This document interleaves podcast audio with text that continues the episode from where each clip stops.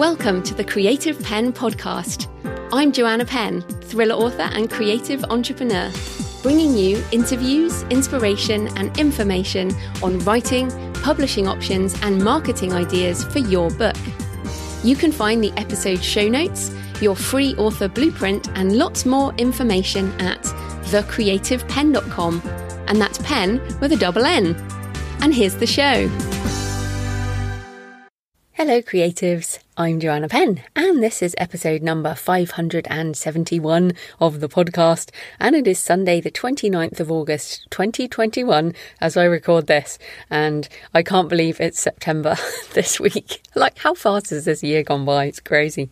Anyway, in today's show, I'm talking to New Zealander Edwin McRae about narrative design in the gaming industry.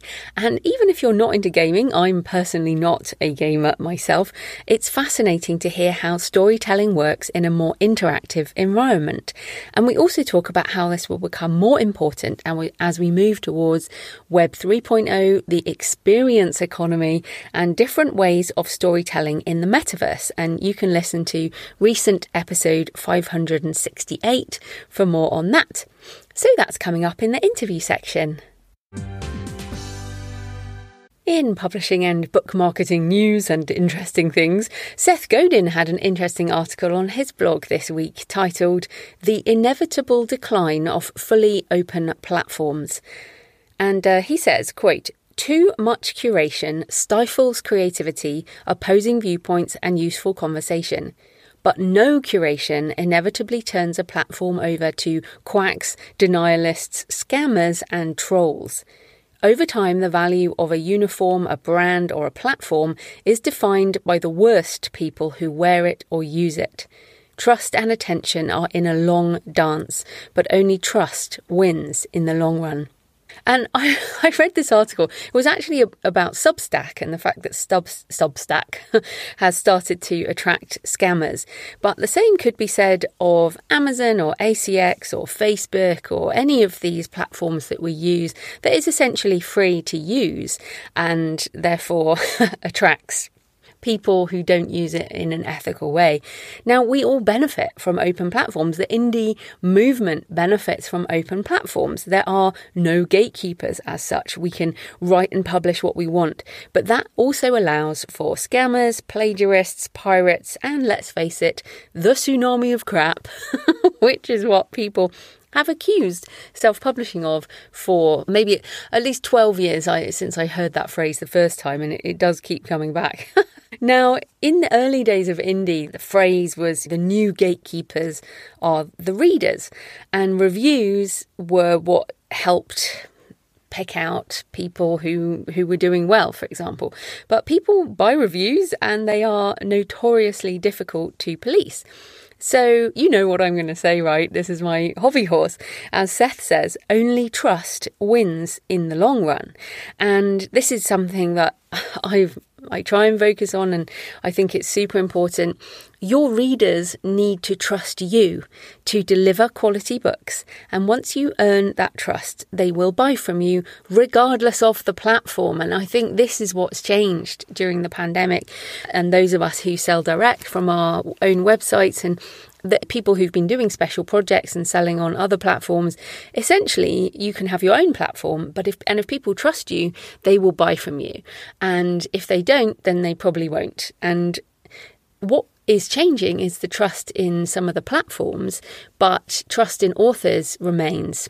Now, there are authors I'm sure that you buy the latest book from regardless because you trust that author to deliver a good book. And for most of us, that's only a handful of people, but that's amazing. And those people have earned our trust over time.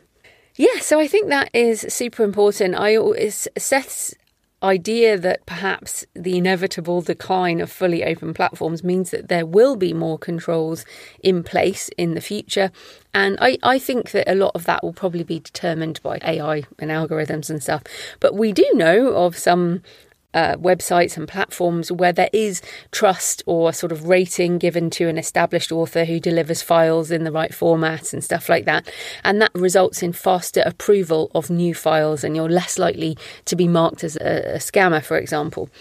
whereas a new author might receive more vetting. And that is actually the kind of thing we want, but not too much. it's like you still have to allow for new voices, but equally, we do want some control and trust. So for me, and as you know, I want everyone to be able to write the books they want and for readers to find books from lots of different people. But from our perspective, we need to focus on building trust with readers, as well as with the platforms and the vendors and with each other and as ever foster our direct relationships through email, through direct sales, so we won't be dependent on the platforms if and when they change the rules because of these various things. So, as ever, it's about, and, and this is where I think it is difficult if you're trying to protect your identity. I think that this sort of trust in being human is super important. You can easily prove that I'm a real person because of the amount I have on the internet. But if you're using a pen name, that can be quite difficult. So I absolutely acknowledge the challenges, but I think the trust that we develop with our readers is the most important thing. Also, this week, a couple of articles about print publishing on the Alliance of Independent Authors blog, an opinion piece or interview with UK crime author Adam Croft about problems he's been having with Ingram Sparks distribution through Amazon and delays on pre orders, and why Adam has shifted to doing print runs through Clays here in the UK and then essentially distributing and bypassing Amazon and Ingram. he says sales are better because availability is better, and also that costs mean you don't have to do big print runs. Even with 50 books, he thinks it's still worth it. I'll link to the the show notes, and I know some people have sent me this from Adam's Facebook group and things like this. So I have a couple of thoughts to add. The biggest indie authors have pursued this type of model of doing print runs. A.G. Riddle, Jerry Riddle, I remember him doing this years ago. He had a picture, and probably, presumably, still is doing this. I remember pictures of his uh, warehouses with stacks of books wrapped all in plastic that he was shipping around. And um, LJ Ross does it here in the UK.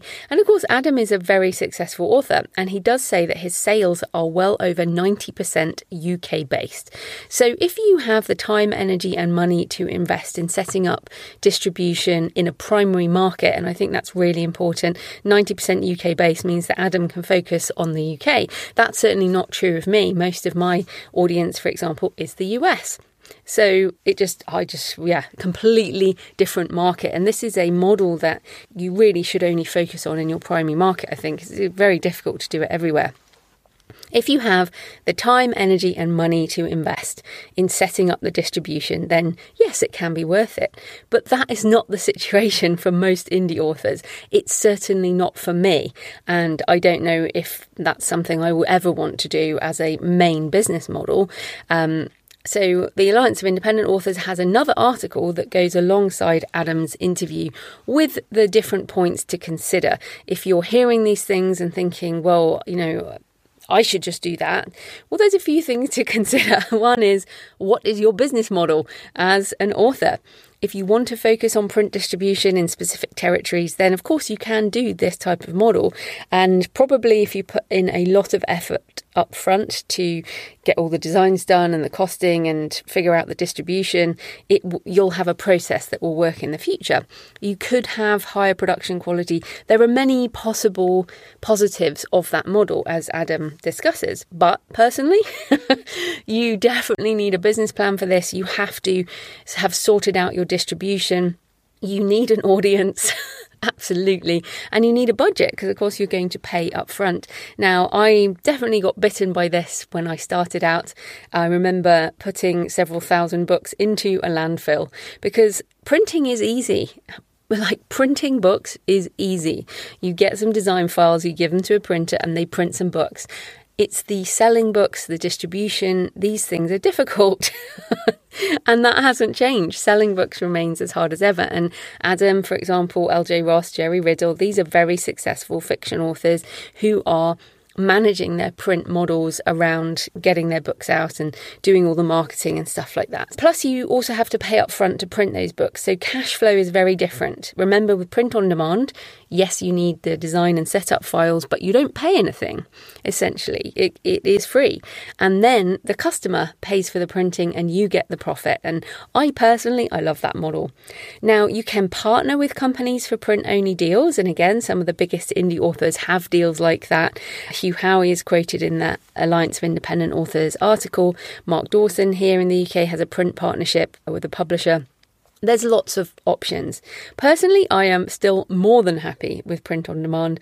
I've never had any significant issues. Now, would I make more money if I did this kind of distribution thing? I don't know. I mean, it's possible, particularly for my non-fiction perhaps, but I really focus on global distribution with print on demand, and that's what I love doing. I also love no hassle. on demand is just no hassle. I just like getting paid. It is just me in this business now. It's just me running this. I like to have also a location independent business. So essentially, you have to decide what you want. Now, I am intending to do a special print run, as I talked about with John Bond from White Fox on a recent show. When I do maybe the shadow book, certainly my memoir, my travel memoir, I'll do a special print run for those people who are interested in buying a special print edition.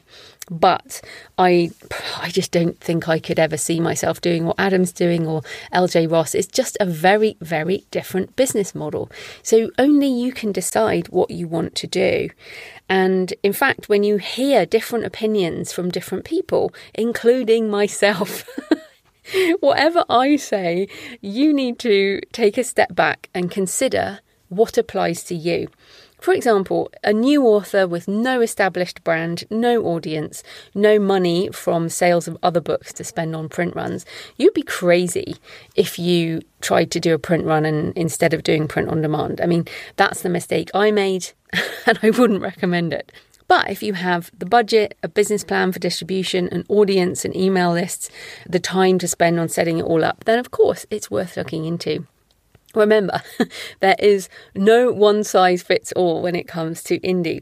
Indie authors are running different kinds of publishing businesses with different definitions of success. For example, again, that, that business model that Adam's got there is completely different to someone who writes a book a month and publishes ebooks within KU. That's a completely different business model again.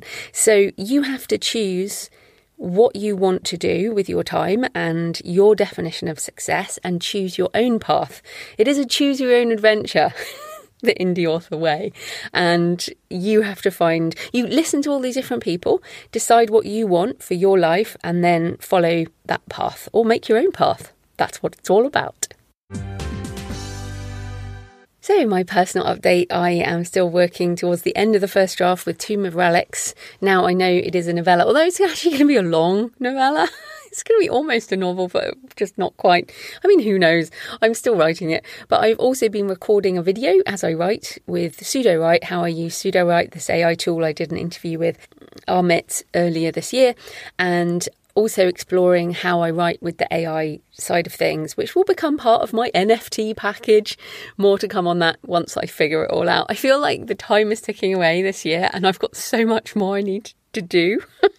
I'm also working on Books and Travel personal episode about London and also had even started writing bits and bobs for my pilgrimage book, which is hilarious. I just have way too many open books at the moment, open loops with all my books. Uh, also, went out this week is a discussion about Canterbury, which inspired Tomb of Relics, the, the martyrdom of Thomas Becket, the Archbishop of Canterbury, over what, nine, 850 years ago, whatever it is. Um, check out A History of England written in stone on my Books and Travel podcast as mystery author Anna Sayburn Lane and I discuss what we love about the cathedral and the area yeah, the murder of Becket inspired both of us. But it's interesting. I read Anna's book, and it's always difficult when you're writing a book with the same inspiration. But it's a classic example of different things inspiring different stories. Because if you said, "Oh, oh yes, well, both J.F. Penn and Anna Sayburn Lane have written books inspired by Becket, as well as tons of other people," obviously, you would not think it because I read Anna's book, and mine is so completely different. It's uh, that's why, as authors, we can pick the same, you know, we can give the same writing prompt to five authors, a hundred authors, and everyone will write something different. Such is the creative process.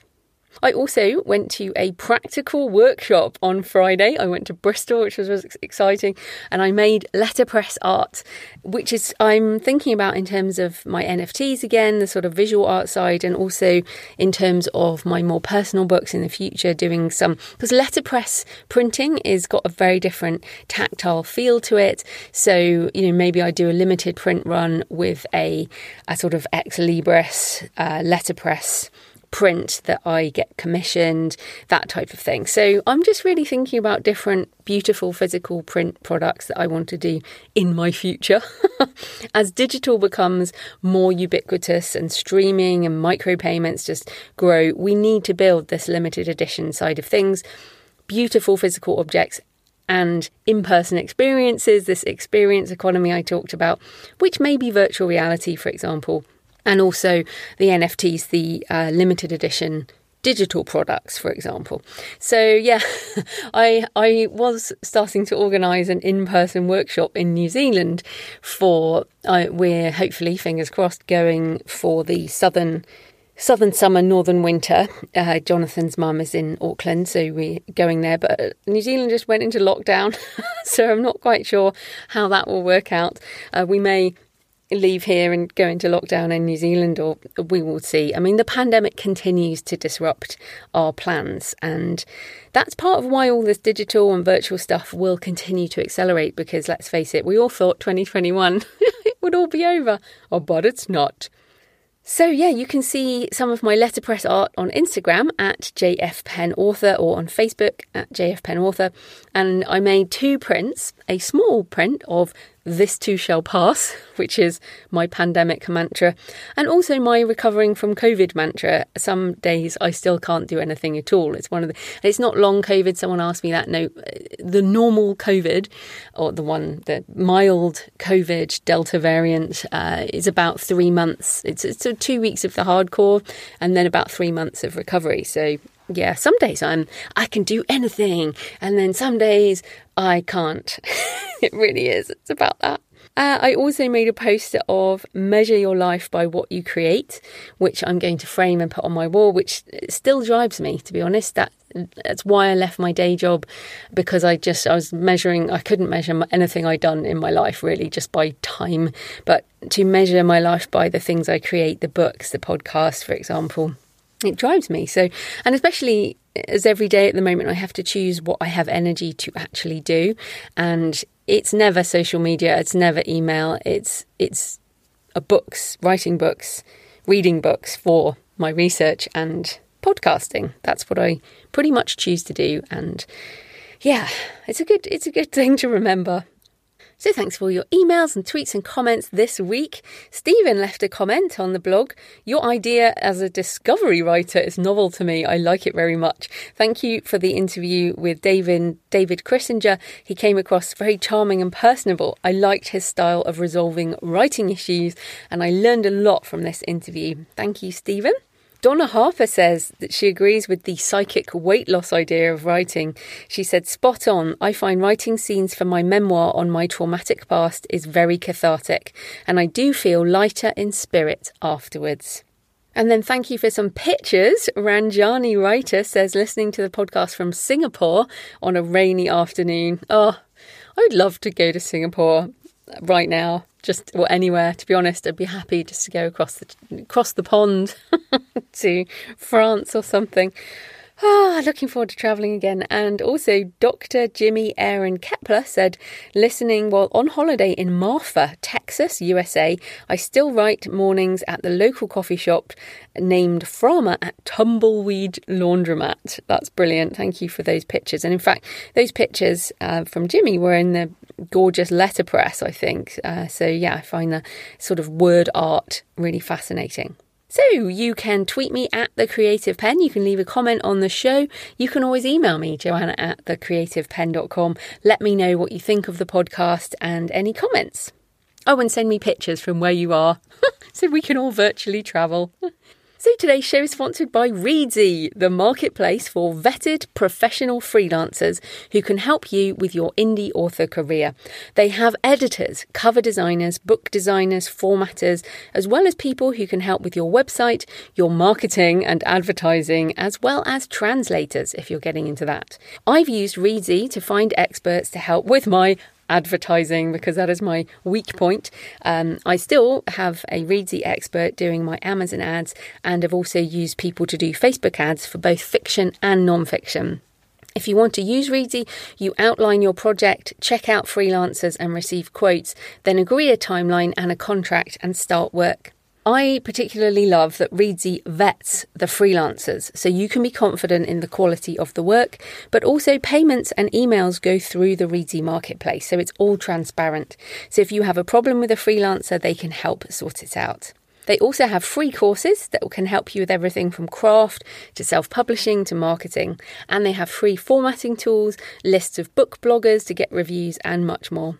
Check it out through my link, thecreativepenn.com forward slash reedsy, R E E D S Y, thecreativepenn.com forward slash reedsy.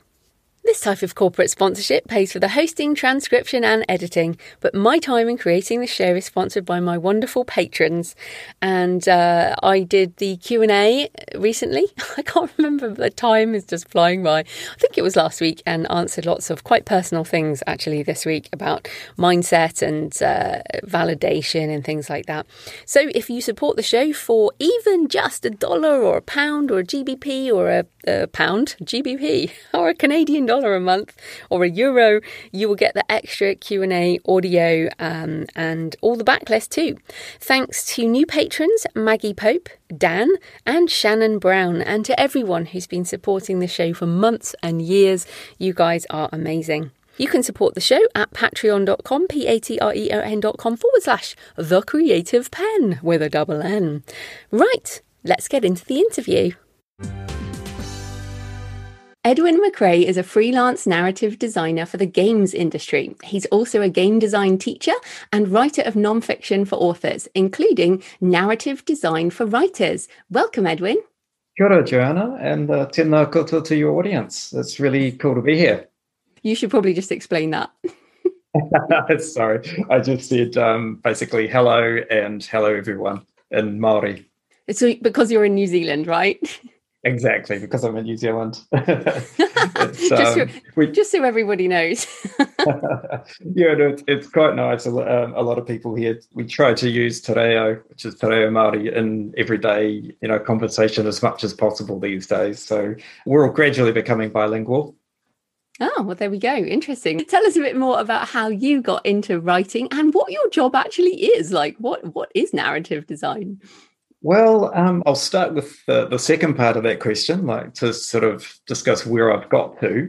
So, narrative design is effectively the design of story elements that then go into video games. I steer away from the kind of general term of writing for video games because too often uh, within the industry, the, the games industry, writing kind of gets siloed into things like uh, dialogue and flavor text and the, the sort of um, what would you call it player the player facing material that you would see in a, a, video game whereas narrative design goes a lot it's a lot more behind the scenes than that creating the kind of story experience for a video game which I'm happy to elaborate on more what a what a story experience for a video game is. But I got into it via um, I started out uh, writing a novel, pitched that around, almost got picked up by HarperCollins at one point, but to no avail.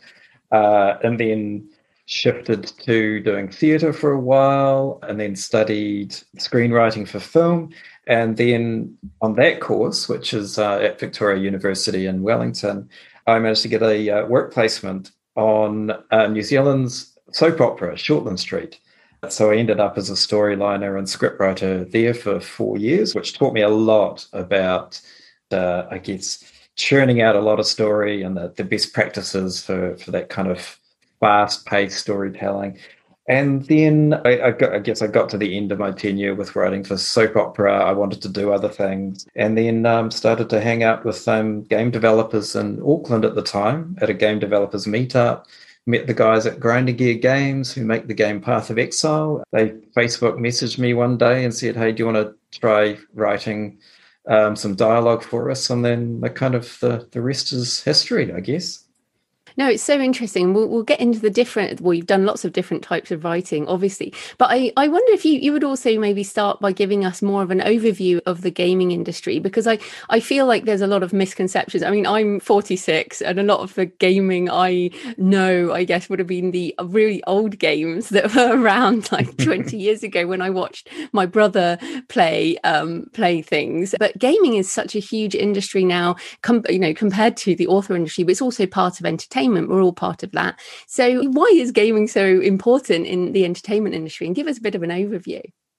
Well, it's certainly become a large industry. So it has eclipsed, you know, cinema as an industry. So I think I was uh, looking a few things up. I think cinema is around 110 billion, games around 150 billion, like as in worth as an industry internationally. Which you compare that to books, I mean, publishing still sits around as over 200 billion, but of that, books I think are around the 120 billion mark.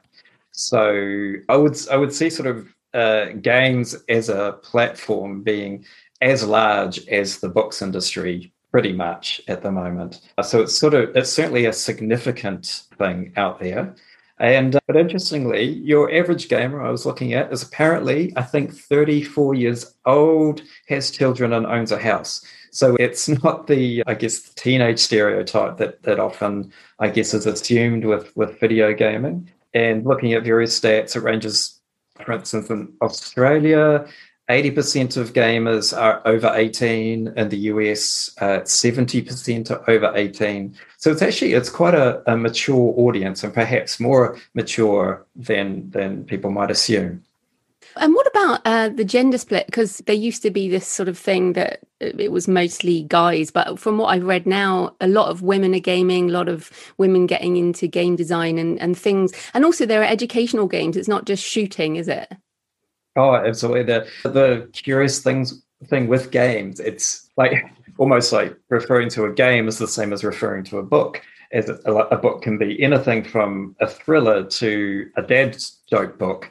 It could be horror to a kid's picture book. It's the same range with games. It can be everything from yes, your Grand Theft Autos um, and and your and your Call of Duty shooters, but right right to, for instance, there's a company here in Dunedin, Runaway Play, that makes um, effectively nature simulation games and games about cat cafes and games about uh, dog refuge centers. So there's a full range within the type of games that are out there. There's really something for everyone.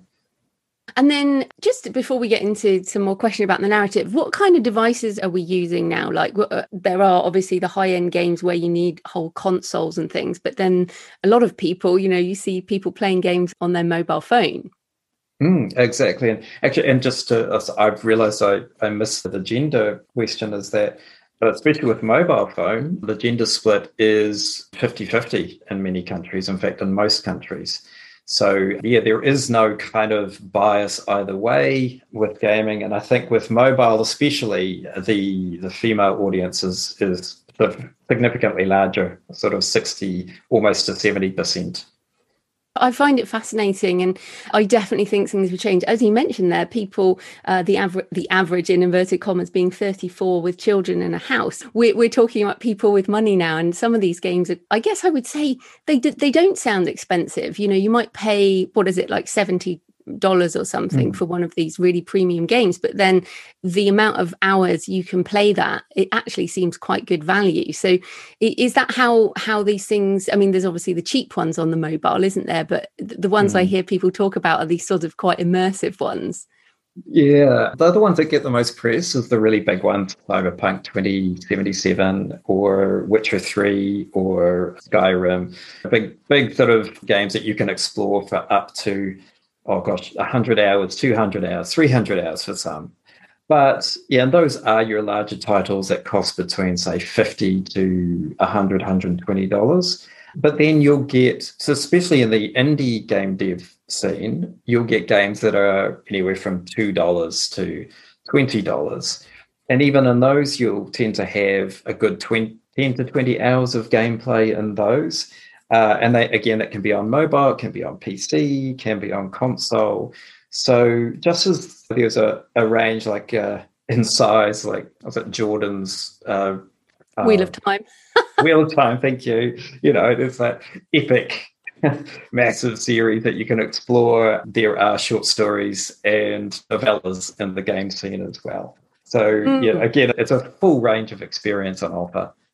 That is, is a really great overview. And as you said, a full range of experience. And I think this experience idea and this idea of entertainment, I think sometimes we forget that as authors. We get into the book we're doing and we forget that out there, people want entertainment, education, inspiration. And sometimes it doesn't matter what medium they get it from. And so I, I, I, often feel that it's like it's just a very different experience. So let's talk about writing then. So, how does writing for these games differ from writing a linear book and obviously we can't talk about every different type but it, it feels like it's a very different thing writing for an experience than it is for a sort of linear uh, book.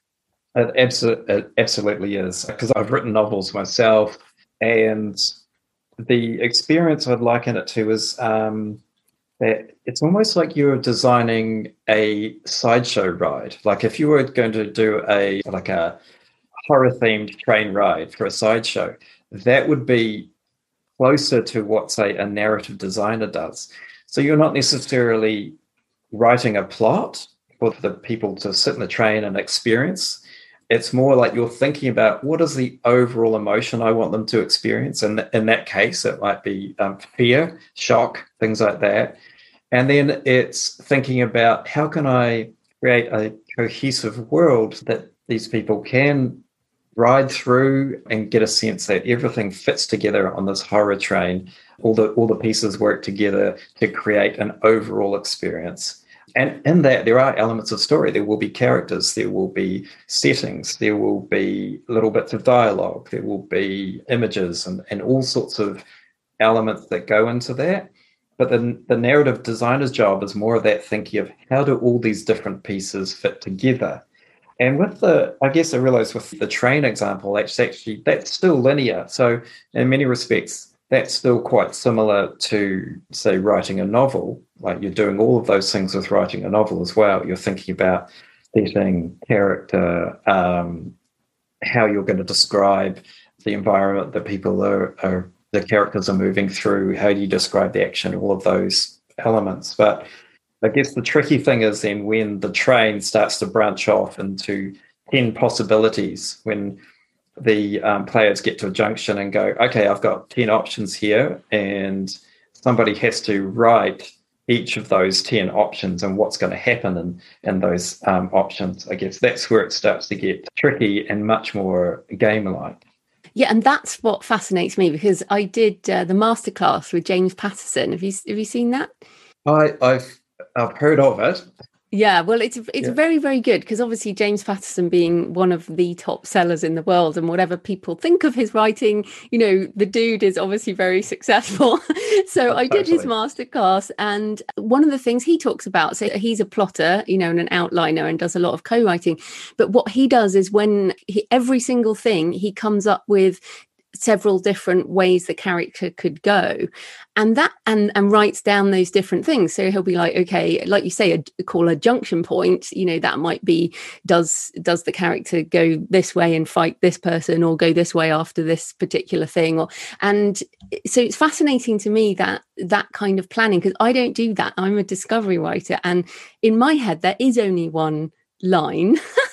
And I've mm-hmm. heard Lee Child say this actually. It's like this is what happens. And it, uh, if he's told to make changes to his book, he's like, no, that's what happens. There's only one way it happened, and that's the way. And it's so interesting to me because what you're talking about is this you have to write the 10 different options, and then the character gets to choose which way to go. So I guess my question here for you would be so, how do we come up with 10 or even three different options for each of these um, decision points? Like, what are some of the tricks you use to, to come up with them? Well, what I, I, do tend to do, let's say, again, it depends on the sort of game you're working on. But let's say, so I worked on a, a game called uh, Guardian Maya, which is a, a, sort of dark fantasy interactive fiction game that you play on a mobile device with a wahine, a, a woman, she's a warrior, Maori warrior, and you help her basically go through the story. But there are a lot of choices in that you can make for Maya that will then alter the story. And so the trick is always working out scope, like scope being how big do you want the story to be and how much writing do you actually want to do? And how much writing can the production team afford to pay you to do? So at each decision point, what you do is you work out, okay, uh, is this decision going to be a massive decision that's going to change the world? If so, then I need to think about how is it going to change the world and then start to think about how much of that I'm going to show the player. But then you've got at the other end of the scale, if you want there to be decisions, but them not to be earth shattering, to completely change the world and therefore um, require a lot more writing, you can start to play around with tweaks in behavior and tweaks in reactions from the world. So, for instance, uh, in Guardian Maya, we had a thing called a mana counter. So, mana being the Maori concept of, I guess, uh, self esteem plus the esteem gained from others, of uh, respect. So, if you chose to interact with the characters in the story in generally positive ways, you tended to build mana. And then what I would write in is reactions from the other characters based on what Maya's mana score was at that time. So if it was high, they would treat her quite respectfully. If it was low, they might treat her with suspicion. They might be wary of her. They might be a little bit sarcastic with her. And I could do that with single lines that would change depending on what that, that mana score was. And I, I did all of that in a, in a tool called InkScript uh, which to me is my favorite narrative design tool because it still feels like writing when I'm making things like that. So yeah, so I guess that's one trick is always thinking about how big an effect do I want this option to have, and then thinking about the scope of the story as a whole. Like if I make this change, is it going to be massive? Is it going to require a lot of writing, or can I make small tweaks that still have the world reacting to the player, but not necessarily um, having to write millions and millions of options for them? Mm, I know that that is interesting, like a, a scale of how big the the change is. Because of course, if you go this way and you kill off a character, that makes a big difference to, to the rest of things. and I've indeed. definitely written myself into issues where I'm like, yeah, this character dies now, and then I'm like, oh, uh, now what do I do? I've done exactly the same thing in my novels because I'm also a discovery writer when I when I do novels, and oh, I think it's because yeah, because I like to take a holiday from all the heavy planning I have to do with narrative design. But but what's also quite cool is when I'm being a discovery writer, I feel like I'm also I can put myself in the player's position because again, as a narrative designer, you're thinking about what do you want the player to discover, and it's the discovery that's enjoyable for the player a lot of the time. Like, what's next? What am I going to experience next? So, like one tip might be, say, if you're a novelist who wants to describe, um, actually, what sprang to mind, I listened to your episode about Sudowrite oh, uh, yes, and yeah. about describing a laboratory.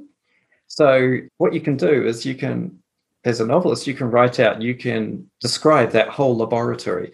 Now, when the char- when your character interacts with that laboratory, let's say there's a there's a fight in there, and you need to know things like, well, what beaker is the hero going to smash over the villain's head, that kind of thing, or what elements of the room are you going to use, and you can just write that through. But if you basically describe the entire laboratory, what you're doing is you are then setting it up so a player can explore all the elements of that laboratory without you having to kind of guide them towards any sequence of how they do it or try and draw their attention to any parts. So it's that same sort of process when you go in and you've got a setting, you describe the whole thing. And then, of course, there's constraints when you're working with an art team or production budgets, like how much they can actually make. But mm. as a principle, that's a good way to approach it. Describe the whole environment so that then the player has the option of discovering what they want to discover in that room rather than specifically what you might want them to discover, if that makes sense. Yeah, I mean, you have to when you're writing. I feel like when we write a book, we're often a lot of the time we are just writing for us. Uh, but with a game obviously it's a business from day one. It's a company that you're i know you have some independent game companies and things but people are thinking of the gamer that the person who's experiencing the game from the beginning. So you you almost have to keep that mindset. So it's interesting that you're a discovery writer with your own novels so but what else have you learned or what tips do you have for authors that you've learned from gaming that you put into your novels well, that's a really interesting question. I've been sort of mulling that over lately. It's if I actually bring up this kind of experience design principle again, and it's it's something that I would like to employ more when when I'm actually writing a novel, and I'm going to on this next novel. I'm I'm just starting work work on. We are again, yeah, you're thinking about the player, or in this case, the reader, and you're plotting out not not the actual plot, not the actual you know storyline, but what emotional experiences you want the reader to have as they consume your story. So it's almost again like thinking I'm like a player, like what route if they go into this room, what things do I want them to be able to interact with in their own time and, and enjoy and get a fright from potentially, that kind of thing. The same thing when approaching a novel. If you are writing a scene, is thinking about what is the key emotion that you want to evoke with the scene. Is it anxiety? Is it excitement? Is it a sense of fun? You know, whatever the style of story you're writing, whatever it pertains to. Um, it's thinking kind of like, yeah, experience first. What do you want the reader to emotionally experience from that scene? And then work up from that. As a as opposed to maybe the approach of what's next in the plot like well what do i what part of the story do i want to deliver no, I think that's really important. And it, as you, it, this sort of idea of what you enjoy has to come into that too. So, for example, when you're talking about discovering what's in the lab, like for me, curiosity is a is a really big driver for why I read books and why I, I want to learn about things. So that's what i have in my books is interesting settings and interesting things that are actually in the real world because i enjoy those things and my readers do. And that's not for everyone. So you do have to find the things that you want to do and and then go ahead that way which i i think i it, many readers or many writers even might shy away from because they're worried about what they like or they think X will sell better. but what you're talking about there is yeah experience first but it, it's definitely the experience for the reader and based on what you love which i think's super important. Mm, exactly. I mean especially as i mentioned this next novel i'm going to delve into which is uh, a horror western the reason I'm writing it is because I can't find enough good horror westerns out there to read. So I really am treating myself as the ideal reader. Like, and so when I go into create a scene, I'll be looking at what emotion do I want to evoke in that scene that I would enjoy. You know, would I enjoy being frightened at this point? Would I enjoy being intrigued at that point? So again, it's a very different process for me when I am tackling my novels as opposed to when I'm working on games because yeah, it is much more of a it's a business. You have to always keep the audience in mind because at the end of the day, that's the audience you're selling to. Uh, mm. And if you've got your player profile right and you've tailored your game to that profile, then chances are it'll do well. If you not hit the player player profile, then you know things get a sort of a little squiffier.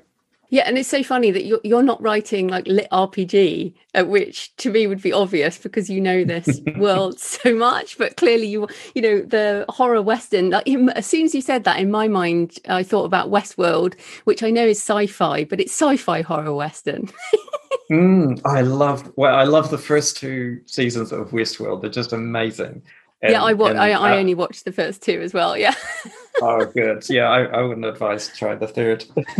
no, that, that, so there's definitely a niche there. But anyway, I, I did want to ask you, coming back on this software, InkScript, and mm. also the fact that you don't sound like you're a programmer. So if someone listening wants to get into writing for games, how would they go about that? And uh, is this software InkScript something that's important?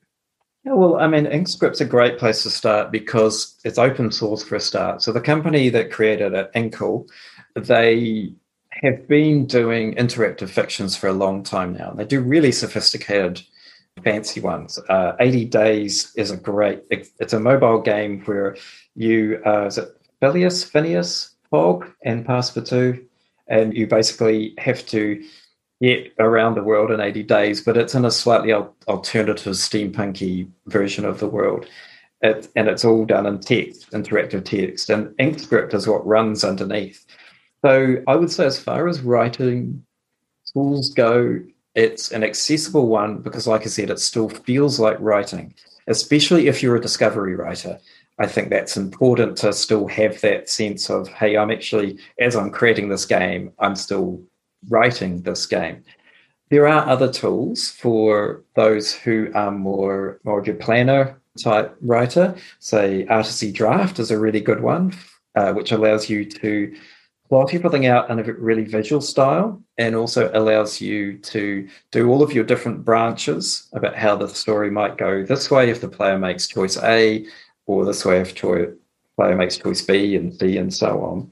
You can do it all visually in a nice big kind of map and they also have cool tools in there, like you can even create literal maps uh, of your world and then tie your story to the world, so you can see how the player might be exploring the physical, like the the landscape, at the same time as they're exploring the story. It's got lots of cool features to it, but it really again depends what sort of writer you are uh, and how you approach story. But as far as like the kind of the getting into, into the industry side, I think there there is there are two very distinct roles. There's game writing, and then there's narrative design. So as I mentioned, the, the narrative design is more of the experience design behind the scenes kind of stuff. Uh, whereas game writing is the literal writing of um, dialogue, flavor text. So flavor text is the text that often comes on small items that you pick up in the game or other bits and pieces in the game, like if there's collectibles in the game, it might have little pieces of poetry on it and so on. Uh, there's barks, which is another thing. Uh, so there's all the sort of game development terminology, which takes a while to, to get your head around, but all the things that the, the characters will say as you're moving through the world. So, for instance, in Witcher 3, uh, you are Geralt of Rivia and you ride your horse through all of these villages, and all the villages have things to say to you. Uh, those are called barks. So, and you can imagine there's that's uh, uh, that world is so big and so populated with NPCs, non-player characters. You can imagine how many lines of dialogue one would have to write in Bark. So, there is a demand for for writers to just get in and write a lot of stuff. So mm. if if you've got, especially if you've got a background in poetry or short story, uh, and also you know script writing, and I would say especially for theatre because you already understand that kind of that close relationship between story and audience from theatre, then that's a good place to start. Is freelancing, writing dialogue, flavor text, cutscenes, which are when the game stops and basically plays you a mini movie. Mm. That's off, that's often a good starting point for screenplay writers. In fact, for anybody from the movie industry wanting to come in, they'll often start writing cutscenes. So yeah, so there are a lot of different elements to games that you can start on without any technical skill whatsoever. However, if you want a bit more control over your work and you want to be a bit more involved in the development process, and kind of be the champion of story and the development of process, then it does pay to have some technical skills. And that's one of the reasons I learned InkScript, which does involve things like wrangling variables and states and kind of programming stuff. And I've also started learning how to use Unity 3D, which is a, a game engine and has a scripting language called C Sharp. Although that's it's that's been quite a steep learning curve for me, but I think if you were to want to future proof yourself in the games industry as a writer and narrative designer, I think having the at least the willingness to learn the more technical tools would would be really really helpful. It's interesting this future future proofing is something that i think about a lot obviously and i talk about on the show. And one of the things that i hear talked about a lot at the moment is the spatial web which is this kind of future well I say future it looks like the first headsets. I mean obviously at the moment there are gaming headsets you know, oculus and stuff like that but if apple comes out with their vr ar glasses or whatever we uh, whatever they're going to come out with we could see this sort of spatial web 3d world moving into more of the mainstream.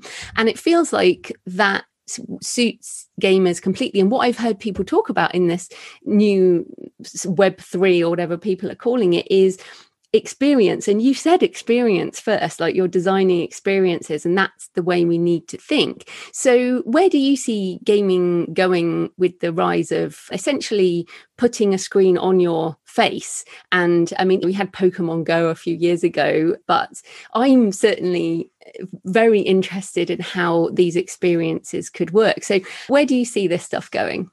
Well it's it's Interesting that the spatial web space, especially virtual reality and, and augmented reality, have been a lot slower to take the main stage of the games industry than a lot of people have thought.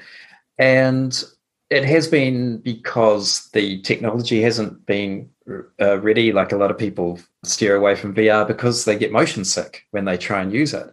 I've not experienced that myself. I've actually found VR extremely immersive. But it's also interesting as soon as you place uh, someone in a virtual environment like that, the the intensity levels I think go up. So it actually becomes hard work to be in there because you're suddenly your brain is just processing like crazy with this new world that you've just been dropped into.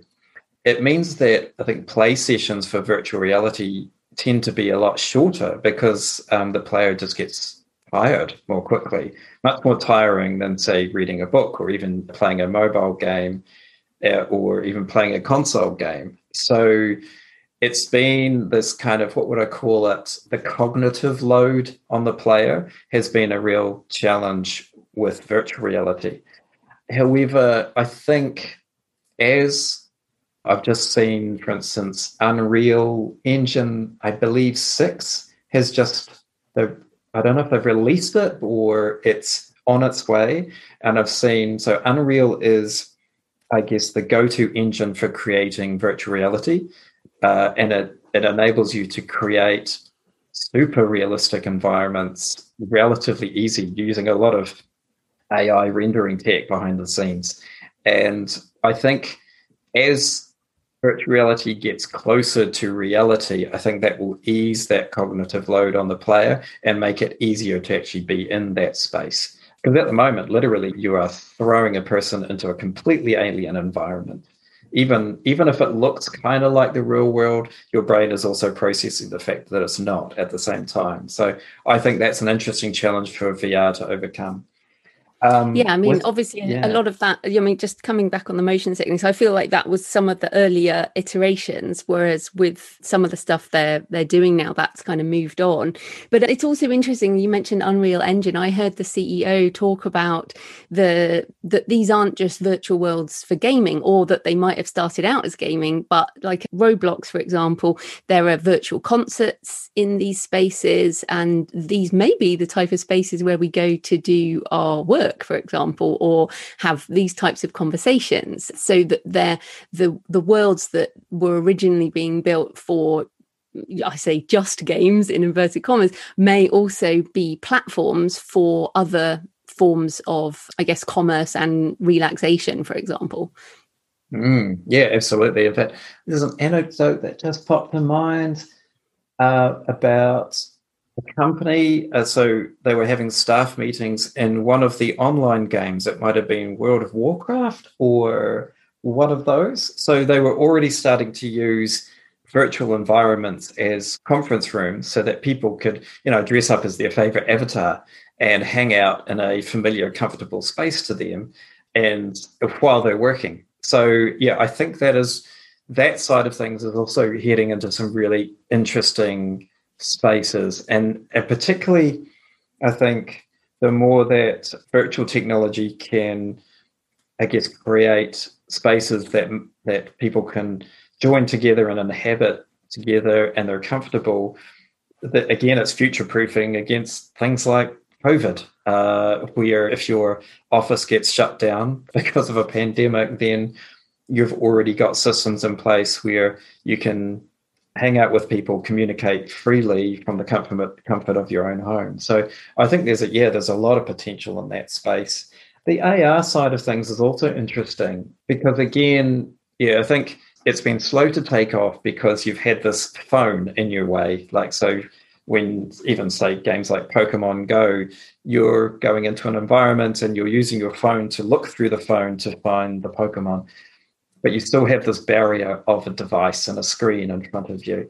I think yes, once once the glasses wear becomes I guess, a lot more comfortable, easy to use, and you can kind of ignore it, the better those experiences are become, they're going to become, so that reality truly does feel like it's augmented. You've got added bits that you want to be there, but you're not feeling like you're missing out on the world because you're holding up a screen still in front of your face. At least, at least that's that's how I feel about it. Yeah, me too. And I personally, I feel more attracted to the AR, the augmented reality side of things. With, and you know, we all wear glasses at different times, either for seeing or for you know sunglasses or whatever. So I feel mm. like that is a going to be more natural. And also, we look down at our phones too much. And if the screen is the world uh, in front of you, then it, it, I think that's really interesting. But I, I guess for for people listening, like neither of us are experts on all this, and what you know, this is. Uh, but I don't think think it's too futurist now. I think we're talking three to five years as opposed to 10 to 20 years. I mean, especially if Apple come out with a device like they did in 2007, the launch of the iPhone, within a couple of years, the whole uh, mobile economy changed new app mm. store and all this kind of thing so i guess my encouragement with this and talking about gaming is there's there's loads of different writing work and there's loads of different ways of telling stories when you can license as well i feel like there's a lot of licensing possibilities into into gaming. So yeah to me this is a real positive move. It just brings more opportunity for writers because all these people want writers right? Mm, oh absolutely. And, that, and that's the thing. There's a remarkable about, amount of writing that needs to be done still in so many of these games. And the larger the game the, the more writing is required. So and I think also the licensing is really interesting because if you look at, again, a very description rich novel, can be more easily translated into a virtual environment or an AR environment because all the elements have, are being described and the experience is being described. So it makes it easier for a development team to kind of take that and then turn it into a visual, uh, interactable environment. So I think there's there's scope, yeah, a for writers to have their work uh, gamified, as it were, but there's also yeah, the, these projects are so projects are so big and involve so many millions of words that yeah, there's plenty of work going. Yeah, and of course, you, you mentioned AI uh, rendering, which like Unreal Engine, and uh, I feel like in gaming, AI voices have already, uh, you know, already happened. They don't necessarily have actors doing all the voices of the characters now. There are lots of different AI generated voices in gaming, so they're kind of ahead of, of that. But how else are you seeing AI being used now and moving forward? How much will you have to work with these tools? I don't believe they're going to replace humans, obviously, but I do think we all have to work work with AI. Absolutely. And, and I think, yes, in the games industry, we're, we're working with AI all the time and, and have been for a while. For instance, if you look at, uh, say, a fantasy game uh, where you are exploring a fantasy world, and let's say you are involved in combat quite a bit, you know, battling goblins and orcs and slaying dragons and that kind of classic fantasy stereotypical stuff then those enemies have always had a certain level of AI behind them. Now, it could be really simple stuff, as in, um, for instance, it's quite it's relatively simple to go into Unity and then program what's called a patrol loop. So that would be giving, let's say, you have a werewolf and you want them to patrol a certain part of the forest. You can set them going on that and they will do that. And then you can set some parameters parameters to to say how far can the werewolf see? How far can the werewolf hear? How far can it smell?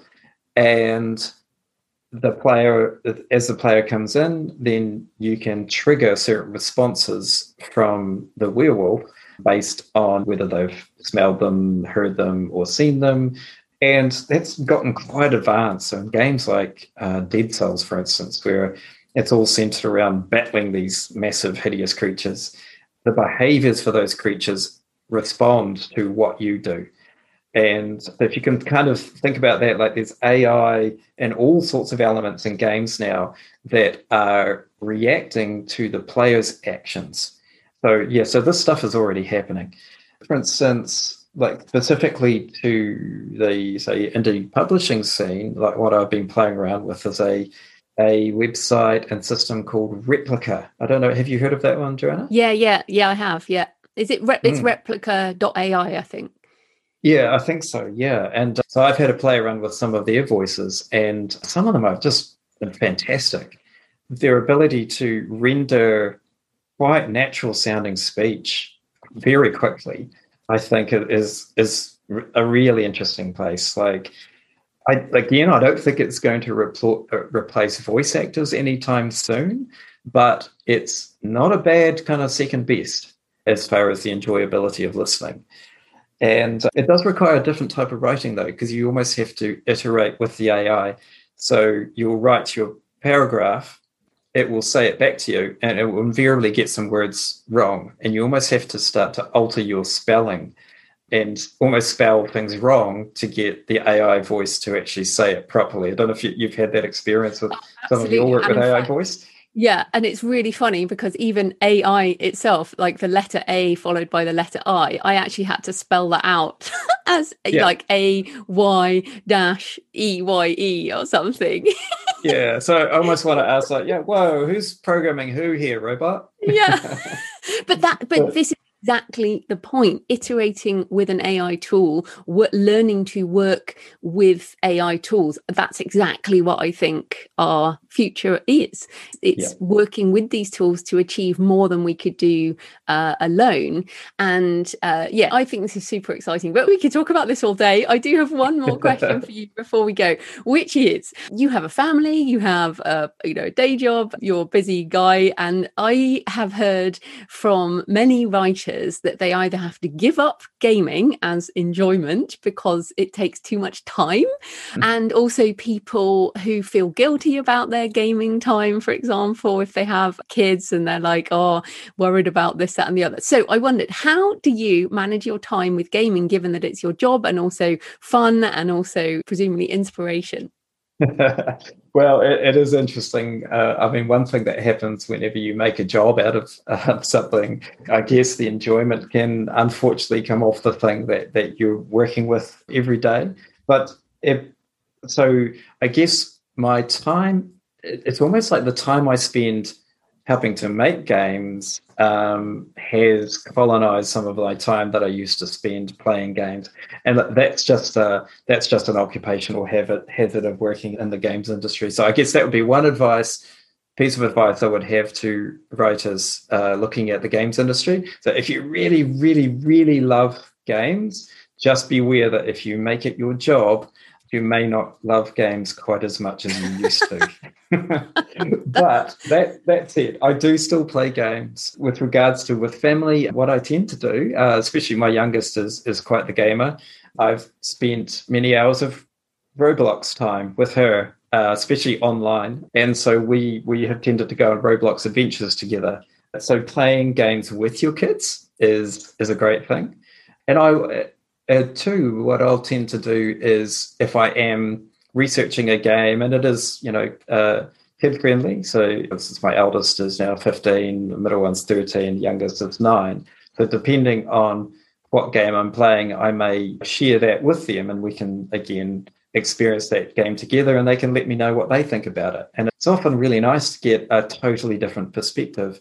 The three girls, they have a very they bring a very different perspective to the games that I'm playing that that I might have. So it's definitely it's it's a cool collaborative thing to do. And I guess the other thing too is I no longer tackle massive games that I know will take 100 hours to even just scratch the surface of.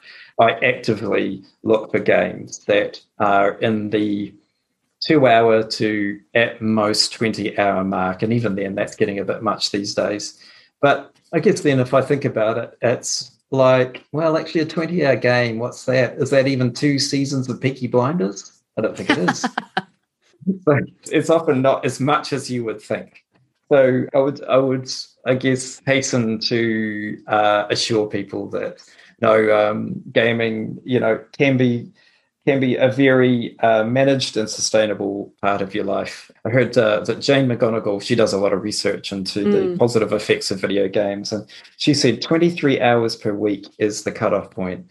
Up until that point, and this was done with high school students, up until that point, gaming seemed to actually improve their performance at school after 23 hours per week, then there was a definite drop off. So it's all about healthy gaming. Just as you, you talk quite a bit about healthy writing, uh, I would I would suggest healthy gaming. Uh, be careful about the games you, you pick to play, and and just just manage your time that way, and play with others as much as as possible. Yeah. And I mean, really, it can be a lot more active than, say, watching just back to back TV, you know, hours of box sets. And, you know, Jane McGonigal is a great example. I'll definitely link to, to her. She's got a couple of books uh, as well on on gaming. And I think the the other message is there's a lot more out there than you think and there's educational stuff and so that you, there's lots and lots of variability as you mentioned at the beginning. So i think this is a very exciting space. So thank you so much. Where can people find you and your book and everything you do online? Uh, well everything is on my website which is um, www.edmcrae.com that's e-d-m-c-r-a-e uh, and for tracking down my books, I publish wide. I followed your advice, Joanna, or, and myself, Rachel. She handles all the publishing side of our of our small press. So uh, books are available pretty much everywhere, and but specifically on the website is just the uh, www.edmcrae.com uh, slash books, and that's where everything is. Fantastic. Well, thanks so much for your time, Edwin. That was great. Well, thanks. It's been awesome, Joanna. Thank you. So I hope you found the interview with Edwin interesting, regardless of whether you are a gamer or not. As we move into what some people are calling the experience economy, there will be many more opportunities for writers and creators, which, as ever, you know, I find very exciting. So, next week, we are back into the author mindset as I talk to Becca Syme about questioning the premise and how we can consider our strengths as writers. I have found Becca's Quit books, which I've been reading, there's I think five of them, uh, are really useful. And we have a pretty personal conversation that I think you'll enjoy listening into. So, happy writing, and I'll see you next time. Thanks for listening today. I hope you found it helpful.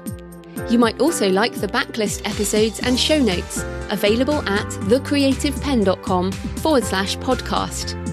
You can also get your free author blueprint at thecreativepenn.com forward slash blueprint. If you'd like to connect, you can tweet me at The Creative Penn or find me on Facebook at The Creative Penn. See you next time.